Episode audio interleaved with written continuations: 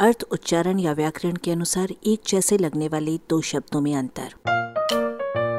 अपनी हिंदी सुधारें। पकौड़ी और पतौड़।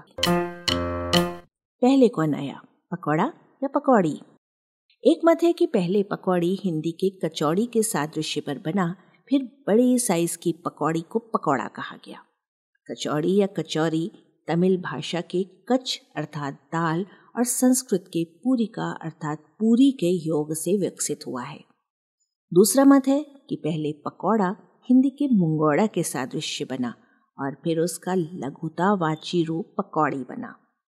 मुंगौड़ा में संस्कृत के मुद्ग से विकसित हिंदी का मूंग और संस्कृत के ही वटक से विकसित हिंदी का बड़ा शामिल है।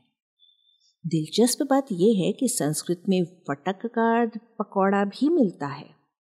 तीसरा मत है कि पकौड़ी और मुंगौड़ी का साथ पहले है, क्योंकि मुंगौड़ी या मुंगौरी, मुंगौड़ा नहीं सीधे सीधे हिंदी के मूंग और बड़ी से मिलकर बना है।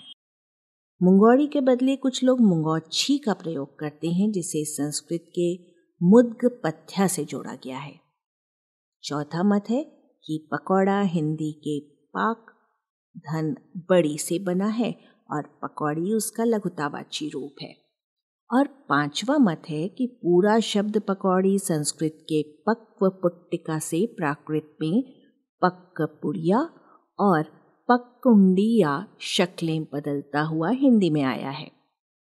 पकौड़ी सचमुच एक पक्व अन्य, यानी कि पकवान है। पक्व पुटिका में पक्व के बाद जुड़े पुटिका का अर्थ इलायची और पुड़िया है। पकौड़ी के समान चारों तरफ़ से बंद और अक्सर अंदर माल मसाला भरा हुआ।